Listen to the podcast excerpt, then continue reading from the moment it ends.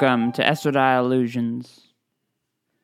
Today we have a special episode planned, the one I've been super excited to do because I've been a longtime fan of the PBS show Downton Abbey for uh, many years. I've been writing about the show since 2014. You may have read uh, some of my articles on either my website, ianthomasmalone.com, or the Downton specific website, Downton World, that uh, I started along with my friend Roberta from Downton Memes which was uh, created basically. Uh, we wanted to do recaps of Series 6 without spoiling it for the American audiences, but the film has finally arrived. Had a chance to see it a couple times, and I really wanted to do a podcast episode breaking down all the various plots uh, in the film, what worked, what didn't work.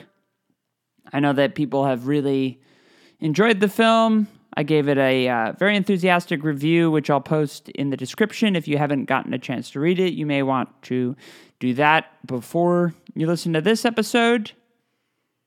Uh, as I'm a very big Downton Abbey super fan, this episode will be geared toward longtime fans of the series.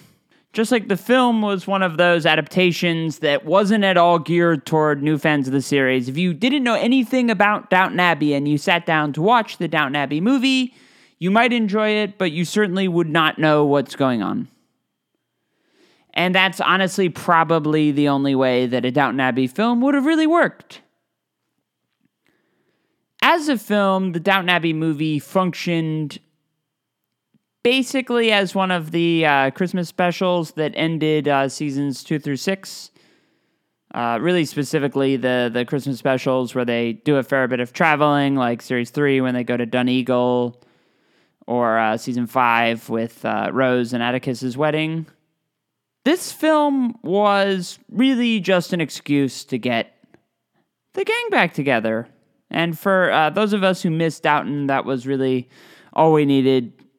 Two more hours spent in Downton with uh, a handful of really delightful subplots and a main plot that felt fitting of a feature release without taking over the entire narrative. Downton Abbey, the movie, was a film about the king and queen coming to Downton. But it's also really not a film that was about that at all. They were there, it happened, all of it was centered around that, but there wasn't really uh, much, all, all that much suspense surrounding the visit. King wasn't, he supplied some of the drama, but uh, not very much. And that was uh, that was the, really the perfect way to go. This was uh, this was a gift. Downton Abbey as a show was about change. Change was uh, serving as kind of the undercurrent of the show throughout its entire run. The the fall of the aristocracy, the fall of uh, professional service, and the great houses, all of that. Downton Abbey, the film, we see a little bit of that at the end, but not not not a heck of a lot. In fact, I, I almost felt like uh, when when Lady Mary brought up change first to Anna and then to the Dowager in the later stages of the film, it felt as if uh, the show was. I mean, uh, it felt as if the film was making a nod to uh, its its old theme, but Down as a narrative really is is kind of complete. And I don't mean that as we can't have uh, more stories, but but in terms of the ball being moved forward, it's not a series that really wants to. Uh, it, it, it's done that. The season six finale was uh, really wonderful in a lot of ways because it, it, it did set each and every character on their own path to where they'll go in the future. For the film and any other future film that really airs for that matter, not really about change. It's about the status quo. And we saw that really in the opening few minutes of the narrative. So when we left these characters at the end of season six, we had uh, Thomas Barrow, who's one of my own personal favorites. I love, uh, as a gay person, that really shouldn't uh, surprise anyone, but I really loved his arc. It was rich. Uh, I was even just watching some of the old season two episodes the other day, and Barrow's come a long way from his uh, days scheming with O'Brien, that's for sure. And he left at season six. He was Butler, and Andy was really supposed to be his uh, not only his right hand man as footman, but it's really just kind of supposed to be the two of them, which at this point in the aristocracy, it wouldn't have been unusual for there to just be a butler and a footman. Footman as a job by the 1930s were really becoming rather quaint, uh, even for an estate like Downton, it's home to an earl. The film made quick work of reestablishing the pre finale status quo. Carson comes in almost immediately. And the film the film kind of acknowledges that what Lady Mary did by saying uh, Barrow's not up to the task wasn't really all that fair. We can sit there and it, it was it was manufactured.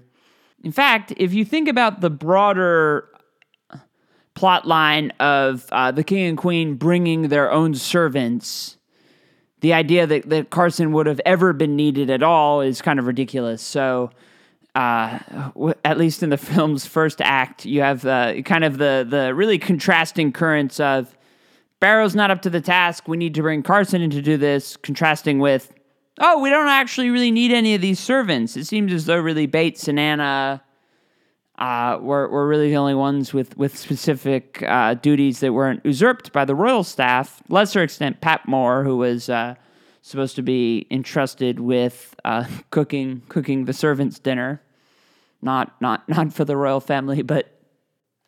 One thing I found interesting about the Carson Barrow Butler dynamic was it, it seemed a little, I don't want to say contradictory, but if you think about the way that Carson was transitioned from butler to sort of retired overseer that Lord Grantham and Lady Mary had tried to uh, suggest in the the finale, with Carson even saying that such a such a process wouldn't work because a butler wouldn't take the job under those circumstances. It seemed as though uh, Barrow was brought in as a way to kind of keep Carson as a uh, uh, figure who watched over the the big picture of Downton and also wouldn't wouldn't be annoyed with the fact that there would be sort of someone above him. So the the, the finale kind of uh, painted a picture where where Barrow would would at least understand, if not be super enthusiastic about the idea that uh, in, in in a case of a big event, Carson would would oversee it. Granted, that's not the way that this this particular instance played out, but if you just go back and watch the finale, it, it, it's very clear that that the Crawley family wants Carson to still be involved in in big events, and it's also simultaneously hard to imagine there ever being a bigger event than the King and Queen coming.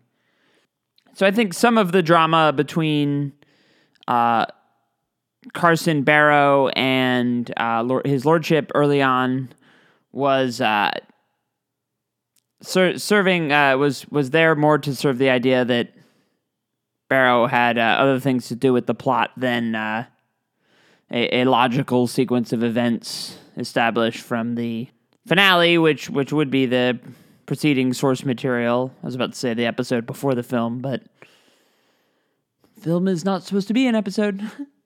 The film was also not at all concerned with Molesley's uh, past as a school teacher, bringing him back almost immediately. They did acknowledge it. What we didn't hear was Mrs. Pat, Patmore's bed and breakfast, which was a substantive plot of uh, uh, season six, but this is a movie, really just essentially a greatest hits movie. It was bringing everybody back together. We didn't need to hear about Mrs. Patmore. We didn't uh, what what she was doing beyond beyond service. They may have spent season six, a lot of these characters, planning for a post service future, but the film cannot take place in a post service world. So Molesley's back. Patmore is fully in the kitchen. They had kitchen kitchen maids too, and that that was apparent from the beginning, even before the royal visit was announced. And if you are a, a big Downton Abbey fan, you'd know that right in season six, they immediately there weren't any uh, kitchen maids right from the start of season six it was just Mrs. Patmore and Daisy, a big far cry from either the early days or even uh, series three and four when Ivy was a, was a main character. So they get the band back together, and that that naturally kind of has to come at uh, a cost to Thomas Barrow. Somewhat sad, but Barrow's also a character who often was was forced. Four of the six seasons of Downton have a major plot where Barrow is expected to leave Downton. You have season one where he gets caught stealing and then he joins the army. You have season two where uh, the convalescent home wraps up and he's supposed to leave, and then he ends up hiding uh, Lord Grantham's dog Isis so that he can go and find him, so that Lord Grantham will give him uh, a chance to replace Bates. Then season three has him serving as the valet, Mr. Barrow, not a footman, but then they have the uh, problem where uh, Bates is coming back, and then J- uh, Jimmy, under pressure from O'Brien, is uh, claiming foul play and wants him sacked without a reference. And then, of course, season six, straight from the get go, who needs an under butler anymore? They start to downsize, and that that that last one was was somewhat somewhat silly in the in the sense that uh, they hire Andy as a footman. At the end of the season five Christmas special, he had made his first appearance in the episode before that, the uh, I guess penultimate episode of season five. There was a Christmas special afterward, but they're at uh, Grantham House in London. They bring an extra footman to help with the the duties, and he ends up going out a lot with Barrow and Denker, which was uh, certainly a lot of fun. But Andy comes in at season. They hire a footman at the end of season five, and then the exact start of season six. They need to start about. Uh, they need to start thinking about economizing Downton. So that was always kind of interesting. So Barrow's always kind of had a uh, not so steady place in the house. He doesn't. He, hasn't always fit totally in the dynamic, and that's kind of maybe why, especially in the later seasons, he's making uh, Miss Baxter give him intel for really no purpose. It doesn't really seem like he's uh, trying to to climb up the ladder anymore. And if he were, it would seem as though he'd have Baxter go after uh, Carson, but the the Barrow Bates feud continued. We don't see that in the film. There's no Barrow Bates fighting, thankfully. I think Bates shoots him a dirty look. And just just for Bates fans, I, I really have always hated. I wrote it, even wrote an article called "I Hate Mr. Bates." I'm not at all a fan of that character. But Barrow it made sense to kind of give Barrow his own plot line because they had to bring Carson back into the fold. We need to see Jim Carter. Fans love him. It made sense to bring him in. And we finally got to see Thomas have a really sweet gay plot line that didn't ignore the realities of that era. It's a tough time to be uh, gay. I mean, st- still can be pretty tough, but uh, he got to have some happiness, and uh, he also got to be Thomas, mouthing off to Lord Grantham and then to Mr. Carson in a way that uh, Lord Grantham was impressed. Mary, Mary goes, "Will you sack him?" No, I'm. I didn't expect Tom to be a man of principle. He says something along the lines of that. That was certainly fun. And the it says a lot about about where Downton was trying to uh, establish its uh, dramatic stakes that such a such a major role of the plot was taken up by the idea that the servants their big narrative the servants major major story arc in this film was uh, fighting with the royal staff over the rights to uh, serve serve the upstairs dinner that was really that was one of this this show's uh, one of this film's dramatic anchors. And I, I think that that sounds kind of low stakes. It sounds the more you think about it, the more ridiculous it sounds, especially when you consider how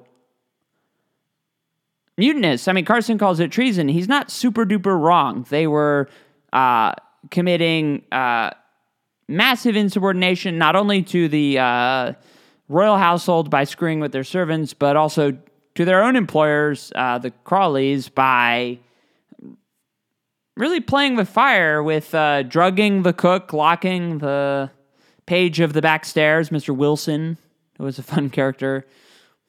They lock him away, and uh, that's that's a pretty brutal. And and Molesley Molesley speaking out at the dinner, which was funny, but also Mo- Molesley's another one of my uh, absolute favorite characters. I love Kevin Doyle. He's a brilliant physical comedian, and uh, I spent the the interim between seasons three and four wondering what was going to happen to him after Matthew died. But uh, they have Molesley look like a fool.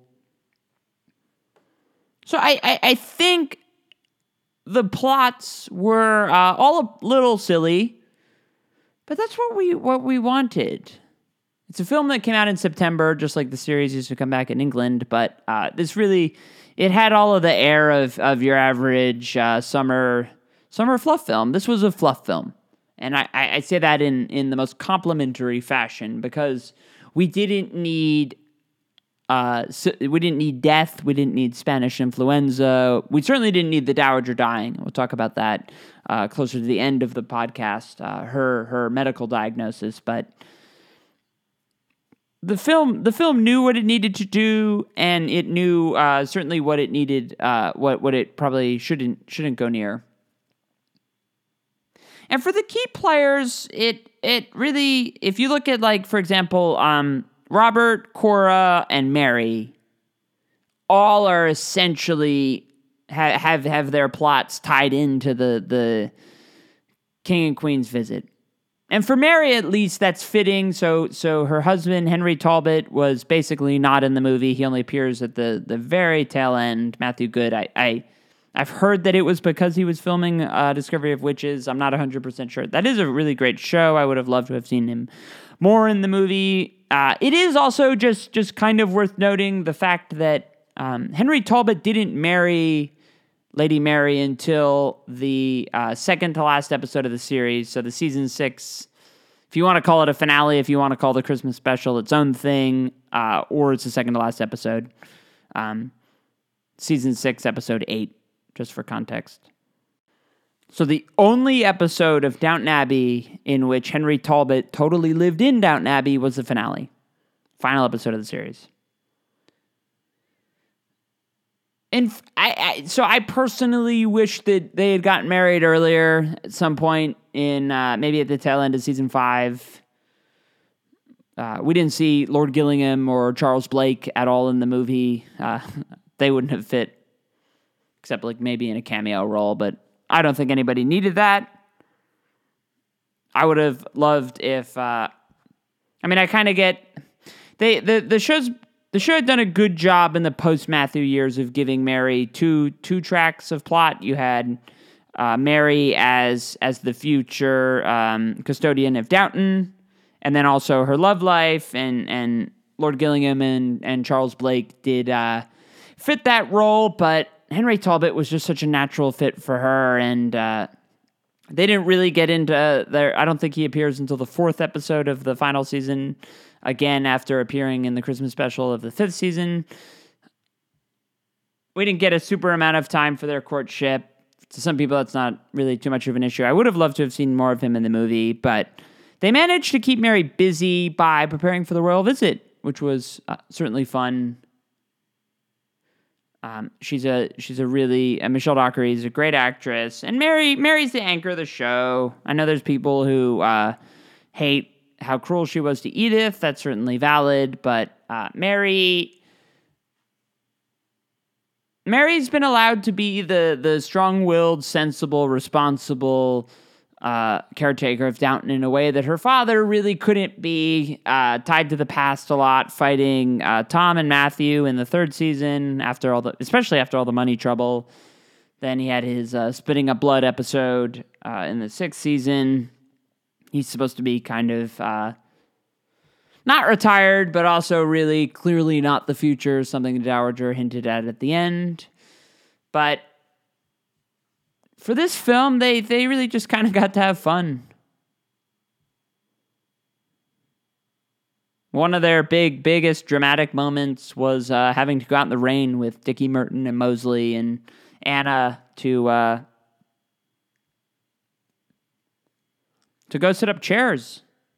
That's some really that's some riveting drama. And yet it was just so so fitting. It was so lovely to see them at dinner and to watch Isabel and Violet trade barbs and say, "Oh, here we go." Everybody knows what's going. It's like it's like going to see the Rolling Stones in, in concert. You know what you're gonna hear. They're gonna play the hits, and you're gonna have a good time. Uh, and maybe maybe it would have been nice to see a little bit of more of Cora in a in a lead role. She'd always really been a a, a, a, of all the major characters, she'd probably have the the fewest uh, substantive plot lines of her own. She was mad at uh, Lord Grantham over the death of Lady Sybil because she trusted Dr. Clarkson. She had her brief uh, in season five with Simon Bricker, the uh, Charles Blake's friend who wanted to go look at uh, art at Downton, but really just wanted to to mac it with Lady Cora.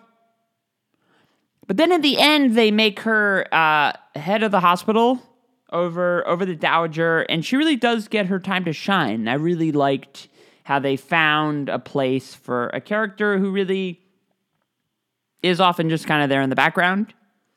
Here she's basically in a supporting role again, but there's not really a lot of high stakes drama.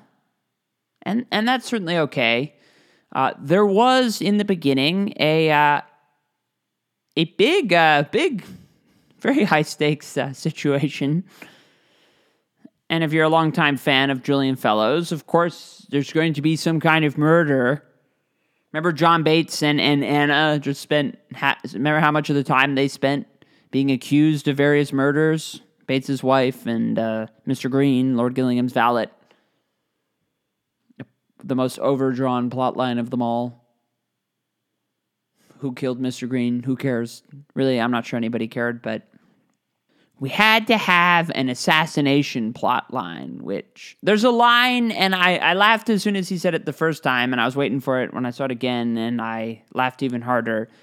Uh, when the parade's about to start, Mary uh, looks at Tom saying, What are you doing? He goes, I don't know what I'm doing.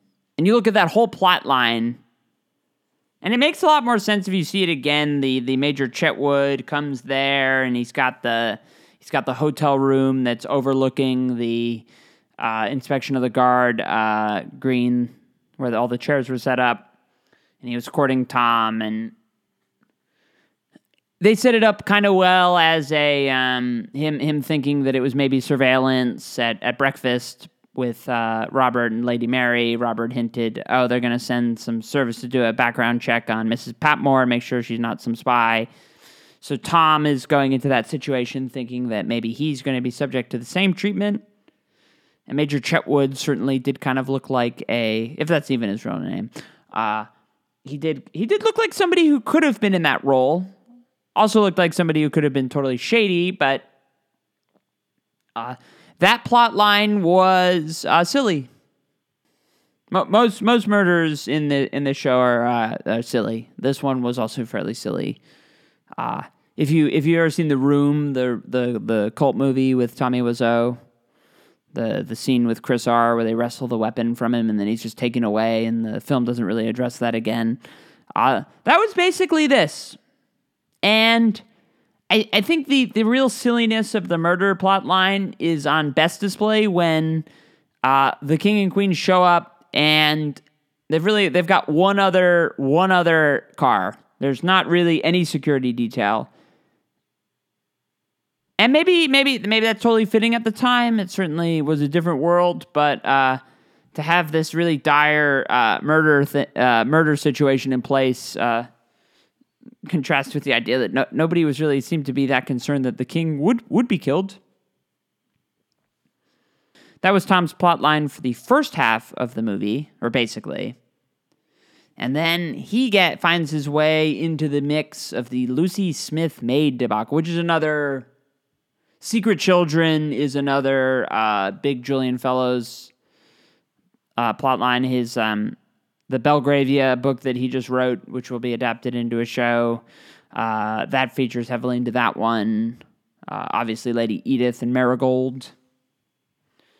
He loves his uh, Secret Children. I mean, that's a popular storyline for period dramas, but uh, Lucy Smith is the maid of Lady Maud Bagshaw, who is a cousin of Cora who we hadn't seen. Is played by uh, Imelda Staunton, who is uh, it's done a lot of a uh, lot of a lot of different roles, but is probably most famous to uh, at least younger viewers for her role as uh, Dolores Umbridge in the Harry Potter series. Now, that plot line I thought was uh, a little frustrating, especially for the Dowager, who has really in the in the latter half of the series and then also the film we've taken the wittiest character on the show who maggie smith plays uh, so eloquently and they've given her just the pettiest of plot lines just consistently. Think about early on. She's trying to shepherd mary through uh, a tough time losing losing the heir uh, patrick crawley on the titanic having Matthew as this uh, this commoner. She she's trying to to to save the estate, or she's trying to save Mary's inheritance. She also plays a major role. She keeps Molesley out of the war, and Isabel Crawley wants to send him into war, but the Dowager uh, lies and uses her influence to keep him out. Very noble, she also pulls some strings to get William Mason married to uh, Daisy on his deathbed. And she also uh, works hard to make sure that Tom is made the agent so that uh, he and Sybbie can stay at Downton in season three after Lady Sybil dies. So there's a lot of lot of ways in which the Dowager used her powers for good. And then we saw the hospital plot line in season six, which, if you read my recaps back then, or if you just like to go read them now, uh, I hated the how long the hospital plot line was drawn out of whether it was going to uh, be integrated into the bigger uh, medical network or if it was going to stay basically under the control of the aristocracy there in in the village. Uh, they kept that plot going for like basically the whole season, and it pigeonholed the Dowager away from uh, something a little more noble. It did kind of start to seem petty after a while. Here, she was essentially a villain again. Lucy Smith is, uh, from the time we we, see her onwards, she's nothing but sweet and uh, innocent, and uh, there's really nothing anyone could hate about her. And yet, really the most beloved character in the series. The Dowager Countess spends the series, uh, spends the whole film gunning for her. And it's funny. We get a couple lines, and it's all fun, I guess. I, I don't have a ton of criticisms about it. I, I just personally wish the Dowager, knowing what a what a big heart she had so early on, I just wish we could have seen a, a, a bit more of that Although the the the one thing I would say is the way she was positioned gave so Isabel Crawley wasn't really a uh, given that much to do in the film. I'm not sure where they would have found her. They they the show found a really great a lot of great plot lines for her in the post Matthew era, and she was kind of one of those characters that that could have could have gone a lot of different directions after her son died, but um, having her and the Dowager develop that that close friendship later on was was very uh, satisfying. Seeing her uh, care for the Dowager in season four when she was sick, and then she got her romance with Lord Merton. That was also a little drawn out. Uh, another note: I was very sad that. Uh, Spratt and Denker. Denker was mentioned in the film briefly, not by name though, just as a as a, a communist who supported the workers' strike, but who was cold to her, but didn't go on strike during all of that. The Dowager mentions that to the king, but uh, Spratt, played by Jeremy Swift, is really my favorite character of the post Matthew era. Her butler. Sadly, they we didn't get any scenes at Dower Dower House. Uh, sadly, they couldn't be in it. We also didn't see Dr. Clarkson. We didn't see Mr. Mason, Sergeant Willis. Thank God. Uh, nothing against the actor, but really had enough, more than enough of that character. All the murders. Uh, the one petty Isabel plotline is that she wouldn't rehire Molesley after uh, Matthew died. She said she didn't need a butler, and then she took that other guy in. Which, of course, was just so Molesley could be. I've written articles on how uh, I really didn't like how they left Molesley as a footman for so long, which is totally ridiculous that that uh, that a man like him would continue to be a footman and not seek uh, other employment throughout seasons five and six, especially when Jimmy gets another job very quickly uh, uh, at the end of uh, season five, episode one into episode two. but we all know why that happened. That's a little bit of a long tangent, but uh, Isobel. Isobel had a lot of good exchanges with the Dowager. I think that was really her, her her primary objective, what people would have wanted to see from the film. Uh, Lord Merton got uh, a couple a couple good uh, bits in for a character who I'm sure most of us don't super duper care about. He's a fine actor, fine fine character. I don't really have anything uh, bad to say about him. The scenes where his sons misbehave at dinner are uh, they drugged they they put put something in Branson's drink in the third season, and then they were rude about uh, Isobel joining their family in the fifth season. That was a he's a fun character, and he got to he got to have a couple moments. Same same goes for Bertie Pelham, Lady Edith's li- husband. A character who uh, is is perfectly friendly, not super duper interesting, but that's okay. Uh, he got a couple uh, moments to shine. And Lady Edith, I gotta say, I went through most of the show not really liking her. I thought she was a uh, really just needlessly put upon character, always upset, makes a lot of bad decisions. Uh, Anthony Strallan was a really bad match for her in, in season three.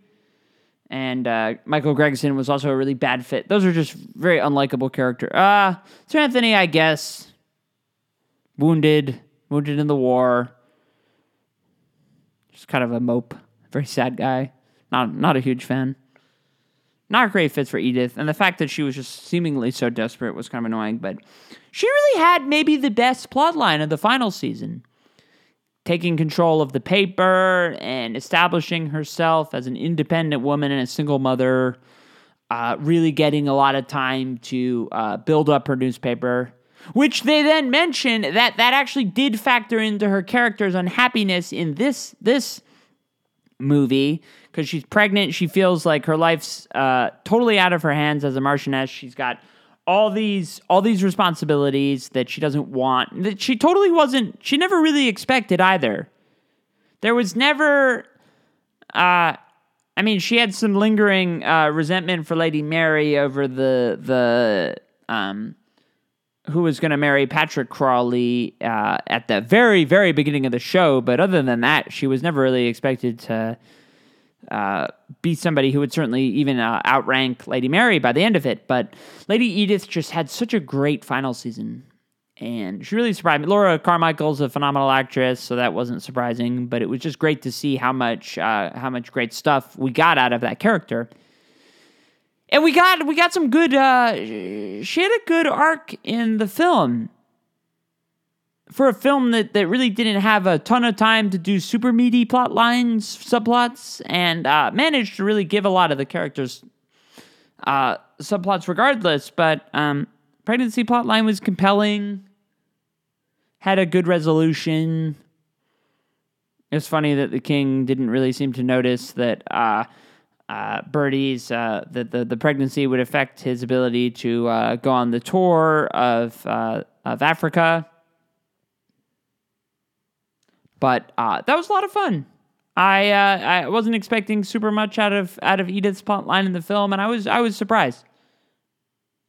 One of the other, I I, I still even as as we're recording, uh, I'm still chewing around with the uh, Daisy Andy romance that was best exemplified, uh, or that, that that received the most attention uh, through the water boiler, which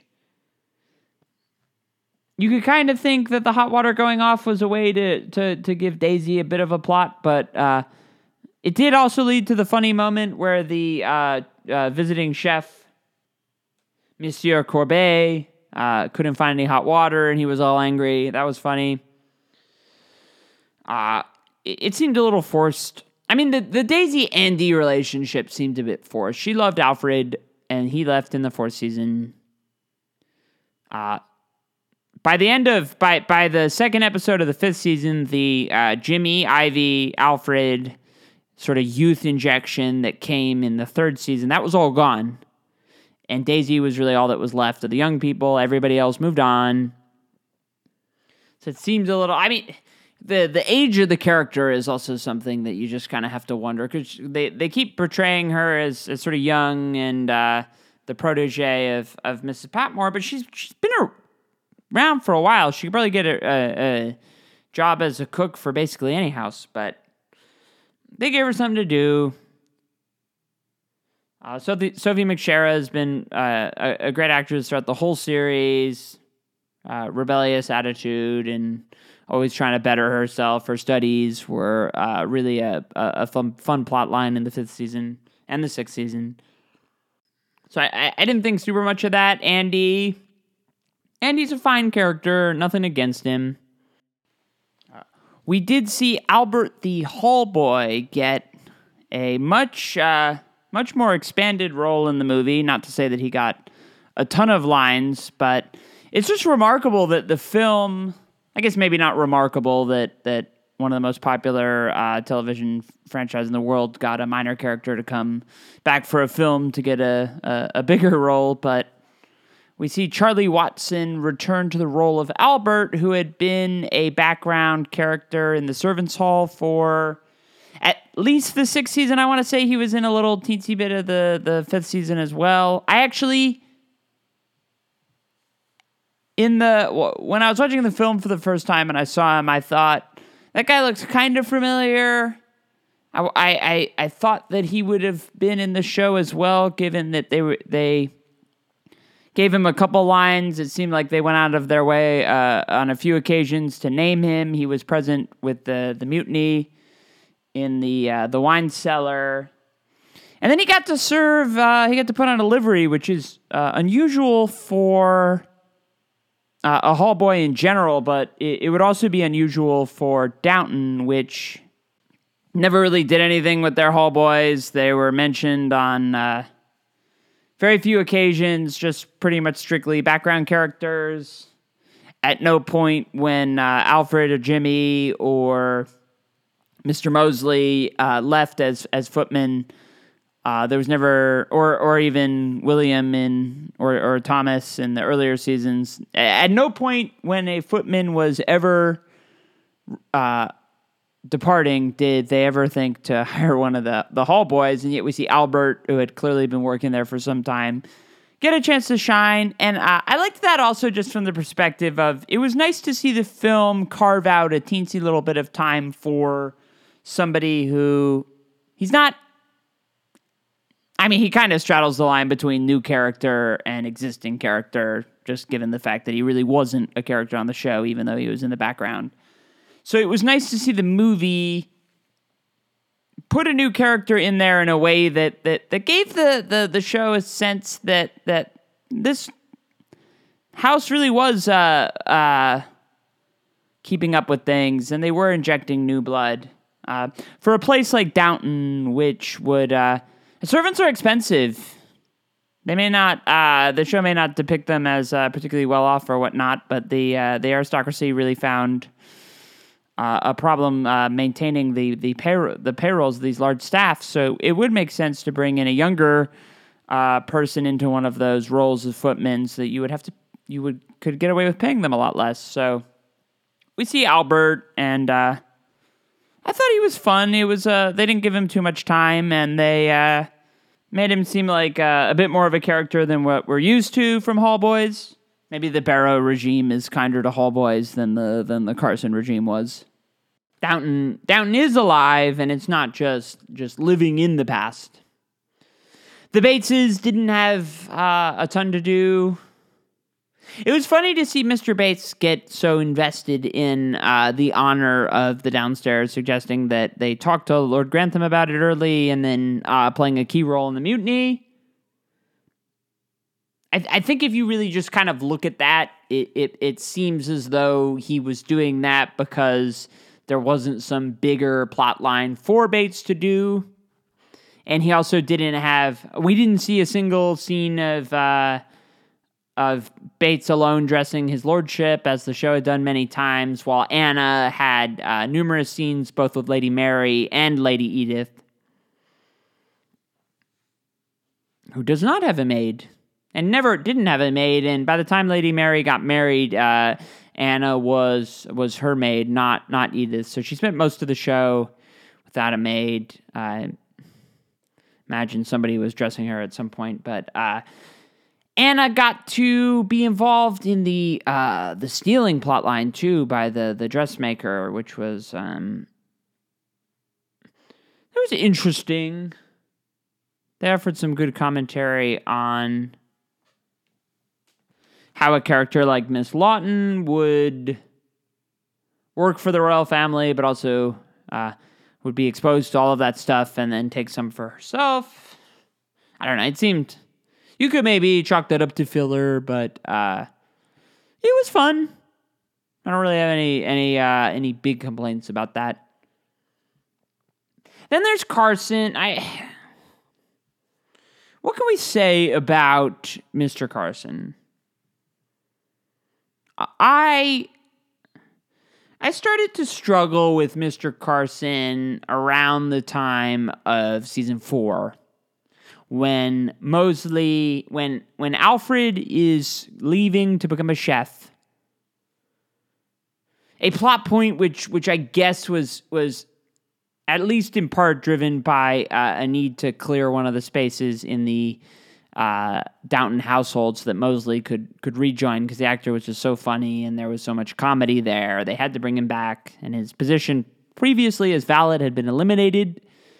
So Alfred goes to be a chef, and then Carson is a total dick about offering the footman job to Molesley, who hesitates at first because he's a trained butler, a trained valet, being a footman again is is supposed to be humiliating. In fact, like it's maybe best illuminated through when he does take the job and he's upstairs and he goes, "I think I, I like." I guess you have to call me Joseph now, and everybody's like, "Nope, nope, nope. You'll be still be Molesley." Carson was just so rude about it, and he he said, "Well, I'm not going to give you the job because you're not enthusiastic." Uh, couldn't fail to see how humiliating that would be for a man who had fallen so far. And then we see that again in season six where uh, Molesley's going to leave to be a school teacher, and he's kind of like hesitant about that. I, like that's such a no brainer. I, I read about this at the time. I also didn't like Carson and Carson and Barrow. There was just you you can understand how there'd be no warmth there, but he was so needlessly rude to him as he was trying to find uh, employment in season six and it kind of undercuts the uh, scene in the, the finale when when Carson has to retire and he thinks, "What about Mr. Barrow? Uh, will is he up for the job?" And Carson goes, "Of course he is. I trained him." That kind of sentimental line is is really not illustrated through any point in the show. He did have um, he did have some maternal, I mean, uh, some paternal feelings toward uh, certainly William in the beginning, and then also uh, Alfred. Uh, less so for Jimmy and for Thomas Barrow, and and and also for Molesley, and I guess probably Andy too. Not that he was rude to Andy, but I, I, couple that with how rude he was to Mrs. Hughes when they were settling in, having to uh, when they started having dinners at their cottage versus uh, the servants' hall he just he just came across as so pompous and unlikable and uh, Jim Carter is a fine actor. Uh, I certainly like him there, but they had to have him back. Uh, he didn't get a heck of a lot to do. He was against the mutiny and then uh, participated in it. That's kind of the way a lot of uh, a lot of Carson arcs go. Like when they were going to the fair in the third season, he put up the resistance and then cave during season four when he was going to take them to some museum and they wanted for their vacation and they all wanted to go to the ocean. He caved there. Uh, that's that's that's kind of the theme of Carson, but um, he's certainly a beloved character. So it was certainly uh, fun to have him uh, in the main house. The scene where the servants are conspiring.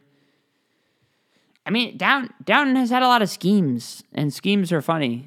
So that was it was fun. I uh, I really enjoyed uh, what they found for the servants. Especially just after, uh, if you rewatch the fifth and the sixth season, so much of the servant plot line is just strictly dedicated to preparing them for a life after service, what they're all doing when they're going to move on. And we didn't see that here. The only time we kind of saw that was when Lady Mary was talking to Anna and was was saying that she was nervous about whether the staff would stay. Here, none of them are really in any danger of leaving. Not even Mr. Barrow when he talks, uh, when he tells off his lordship. And that's all fine. We we we had a perfectly good finale where we got an idea of where all these characters were going. This is quite literally icing on the cake. And we did we did get kind of a new plot line in the sense of so Princess Mary is a character in the film who doesn't really Princess Mary doesn't factor in all that much. She's in an unhappy marriage. They have a scene uh, where they go visit her, which was really just uh, kind of an excuse to get more exterior shots of uh, places that aren't Downton, which is also very fitting for Christmas specials. Were always uh, uh, defined by uh, field trip, where they got to go to a different, very beautiful estate and the film got to do that.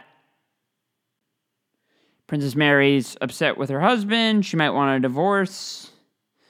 And then they have her converse with Mr. Branson, where we kind of have more of the, oh, I'm the outsider. These are good, decent people. The kind of stuff that Tom spent uh, most of the post Sybil days uh, talking about in one way or another. I personally wasn't a huge fan of having him having them do will they won't they on him leaving for more than more than a season. They had him planning to leave basically in the fourth season, and then he doesn't leave until the end of the fifth, only to come back at the end of the second episode of the sixth season. So he, he almost shouldn't really feel like much. Uh, he'll always feel like an outsider, I guess, but um, have him continue to talk about that. Uh, it's fine, I guess. Uh, the Princess Mary, it was a it was a fine conversation. Um, Princess Mary probably didn't need a subplot. They probably didn't need to to spend that much time. I did, didn't spend too much time, but she says, "Well, I'm not going to divorce him. I'm just going to learn to grow and understand that there are things more important than uh, or simple happiness, which it's a it, it's a funny situation to be in. Like if you take Tom's Tom's uh, situation of uh, not being uh, a member of the aristocracy, who also who who basically stays at Downton because he doesn't really have anywhere else that he belongs, while also understanding that his daughter most certainly does does belong there uh, we're supposed to take that kind of okay, this this isn't totally my place, but it has enough of it that I'm there's there's enough of me that belongs here that I'm going to make the rest of it work. That's kind of where we, Tom left his. Uh, it's kind of how Tom explained his dynamic to Princess Mary, who then says, "Divorce will be very bad for the crown. I'll I'll stay with my husband in spite of this, and I'll grow with him." The only problem with that is that Henry did seem like kind of a dick.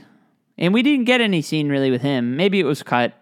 I'd almost feel like it would have to have been cut because between the uh, lunch with uh, Cora, Edith, and Mary, and the and then and the her end conversation with him at the ball, it seemed like something something was maybe missing from that plot line.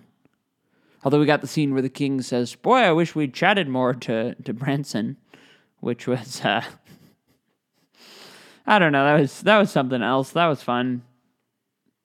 The Lucy Smith stuff was was fun. There. How ridiculous is it that the Dowager Countess was trying to get Lord Grantham another castle? He cannot afford that. The the estate tax of, of Matthew's death almost crippled Downton. What's he gonna do taking on some other house?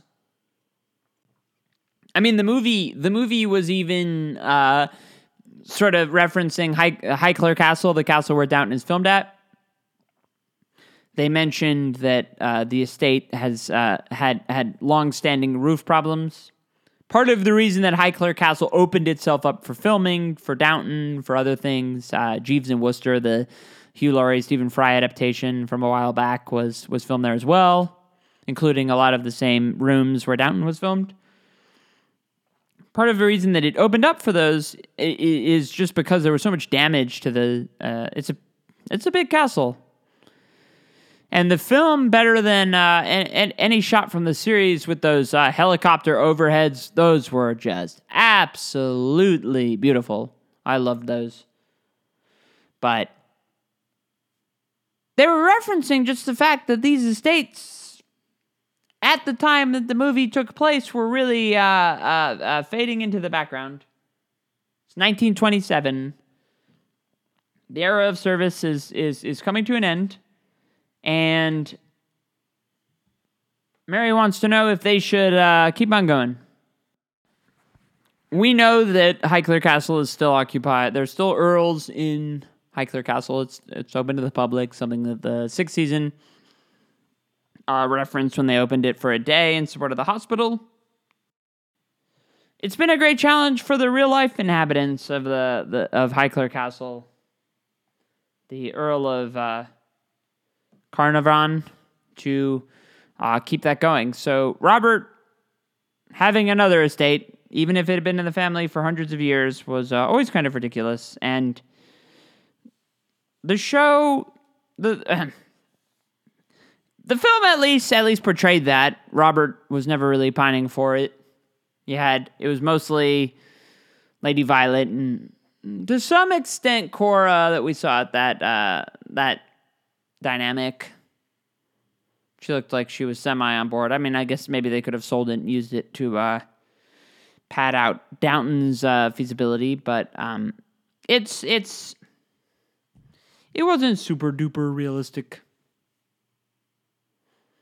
and that's okay. This this world of uh, Downton that we love to explore uh, is not going to be all about what what totally uh, should have should have happened or not. This is a world where you can make a prank phone call for the royal staff, get rid of the footmen, and then lock lock the butler upstairs and uh, serve everybody, serve the king queen, and then. Uh,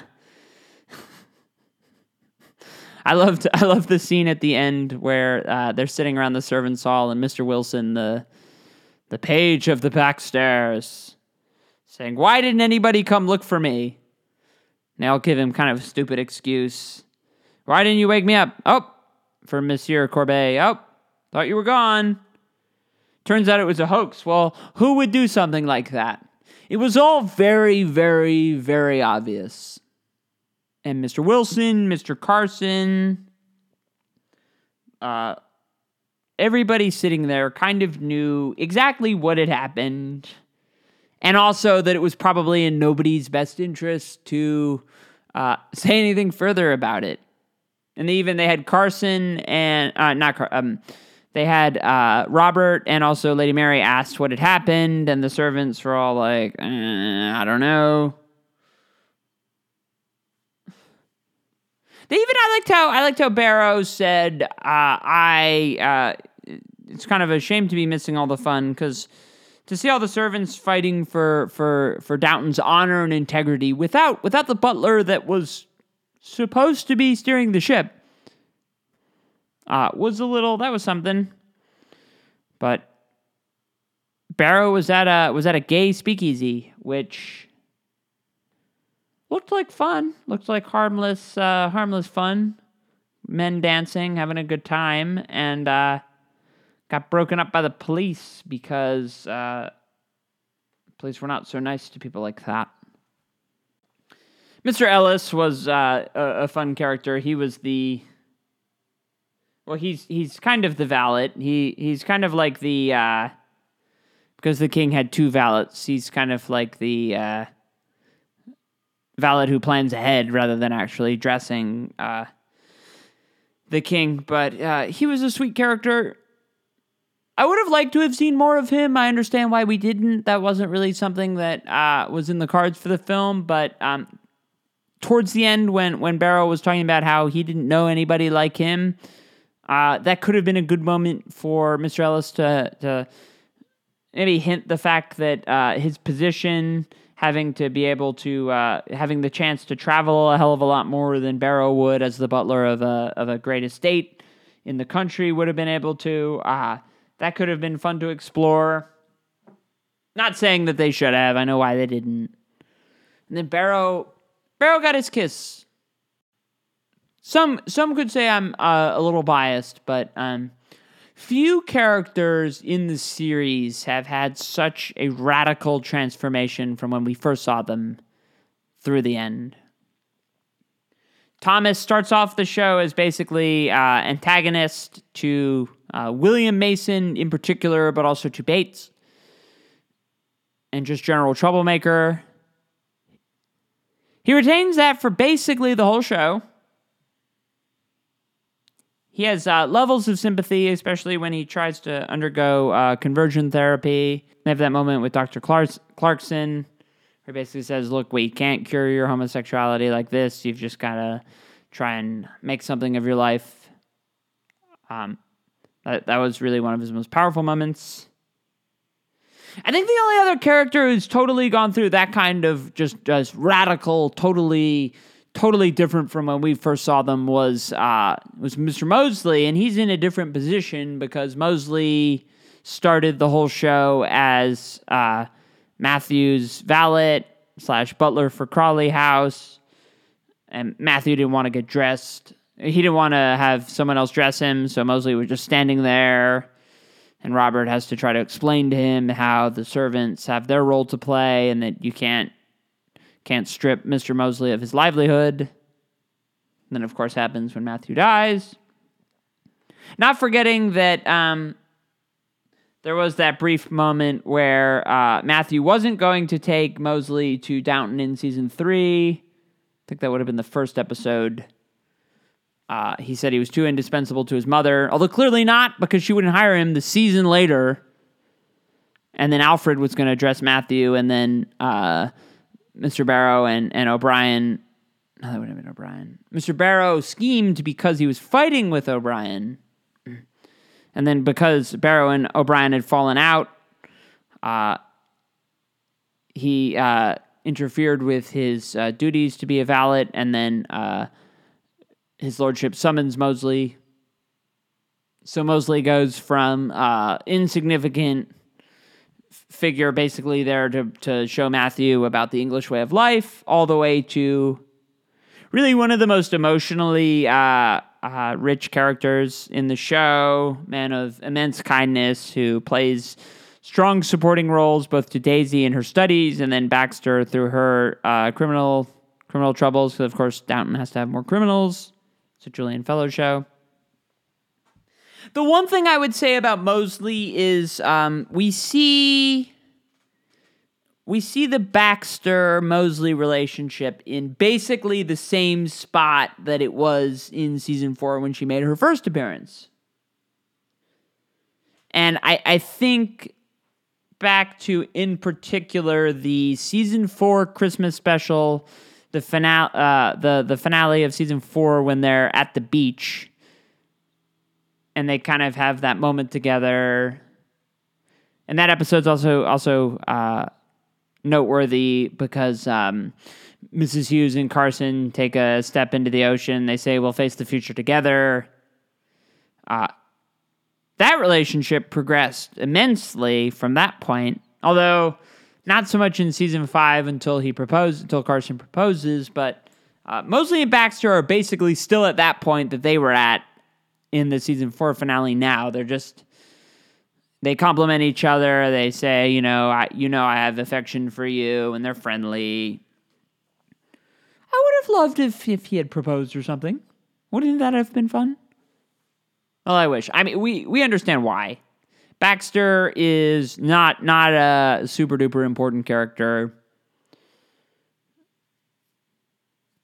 Certainly not not in the way that O'Brien was. O'Brien also caused a miscarriage in Lady Cora. Boy, the show's changed a lot since that.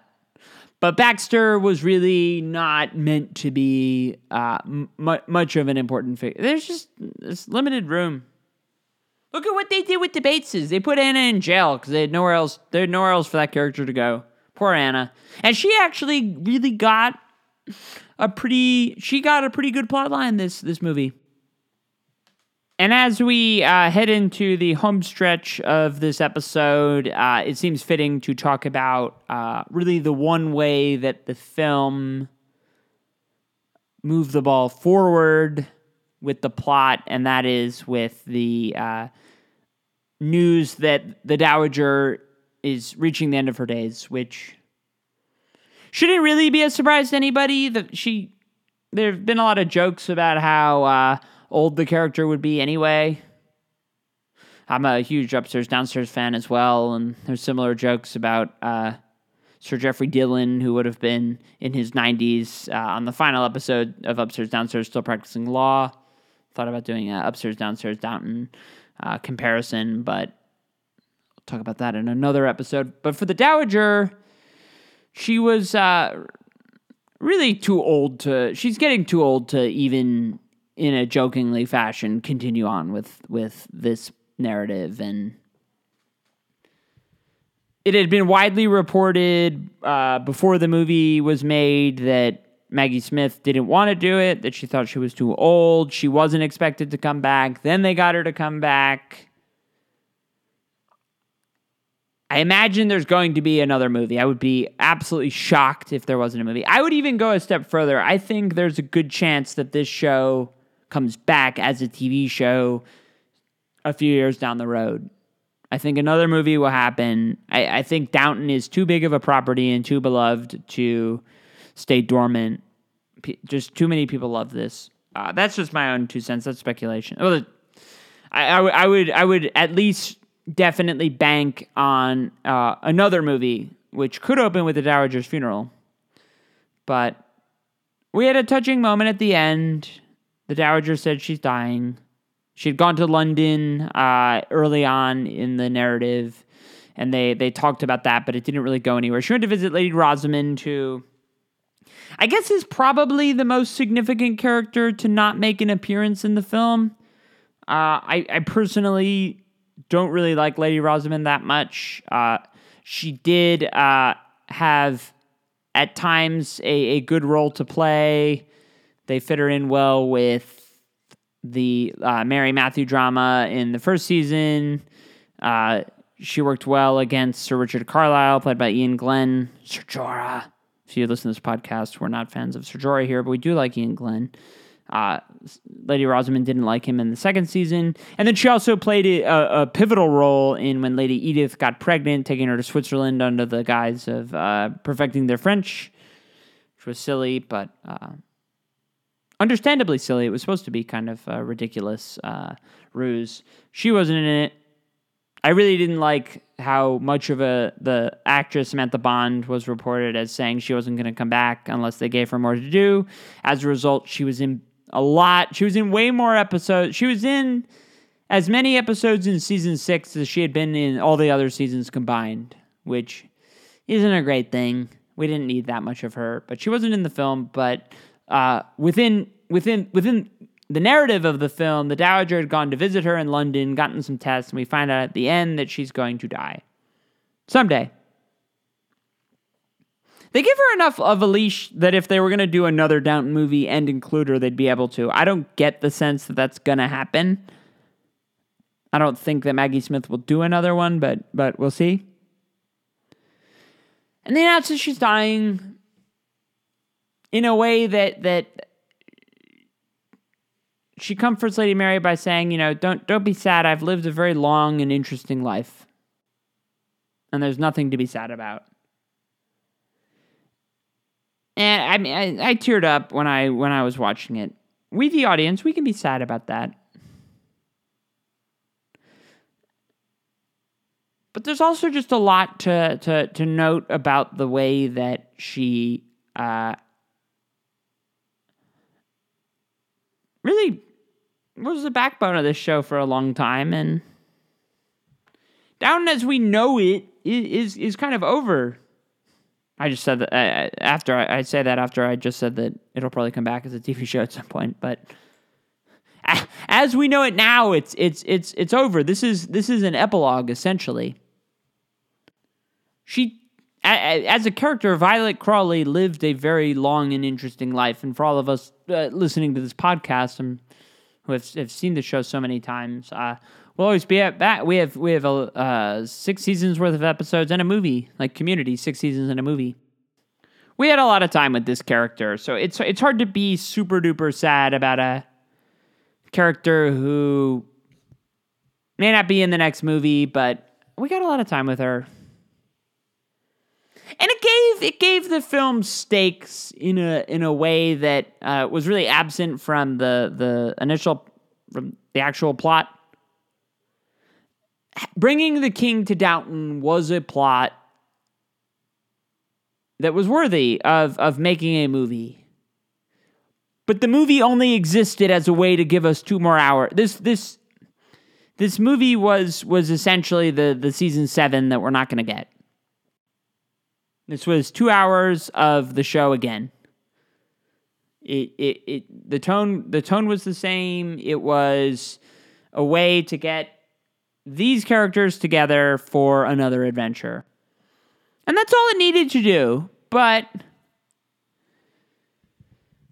I mean, a lot of us are going to be sad that they announced that they're killing off the Dowager, but it's time for a show that doesn't really have much time.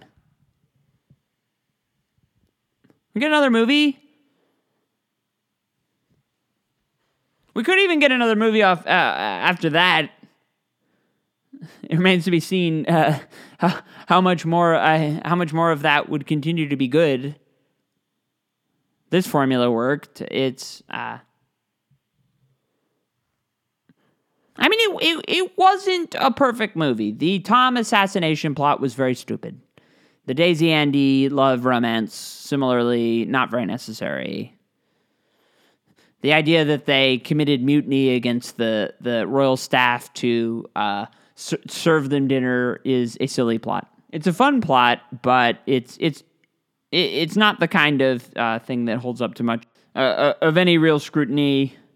It's really not not the kind of stuff that makes for a uh, plot of a film. If you look at Gosford Park, Julian Fellowes' masterpiece uh, that he wrote, uh, the the film that really kind of did set the stage for Downton Abbey. Maggie Smith was in that. Uh, this film did not have a Gosford Park style plot. It was season seven of the show. And that was really what it what it was supposed to be. I I was kind of in, in a lot of ways ready for Downton to end. I, I thought that I enjoyed season six, but uh, uh, I also thought that it ha- definitely had uh, experienced a decline in quality. It felt like it was wrapping up. It had felt like it was wrapping up since season five, and I was ready to spend some time away from Downton. And this film gave gave me two more hours that I going in I, I just reminded me of of how much I wanted that. How much I miss these people. How fun these plots have been. It's a phenomenal show. It's it's a wonderful silly plot lines and all. Remember Ethel?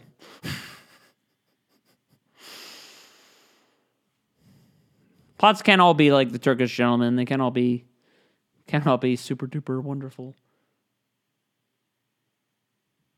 But it's just such a delightful world. And it's so much fun to, to, to play around in. So we we can we can we can miss the Dowager, but uh, we have we have so much to so much to explore anyway. So with that in mind, I thought the movie I thought the the movie wasn't wasn't perfect from a narrative standpoint. It wasn't even actually honestly great from a narrative standpoint, but it was it was great. It was great at what it was uh, what it should have set out to do. A lot of a lot of uh, revivals that come to like Netflix of of TV shows that have been off the air for years. One of the big problems is you have to assemble the cast. You have to reassemble all the people who have gone on to do other things. which can be very difficult. And as a result, like with Arrested Development or Gilmore Girls, it's very difficult to get these people in the same room. Downton did that. Henry Henry Talbot was really the one exception, but apart from that, they got the core group all together to uh, have a lot of fun.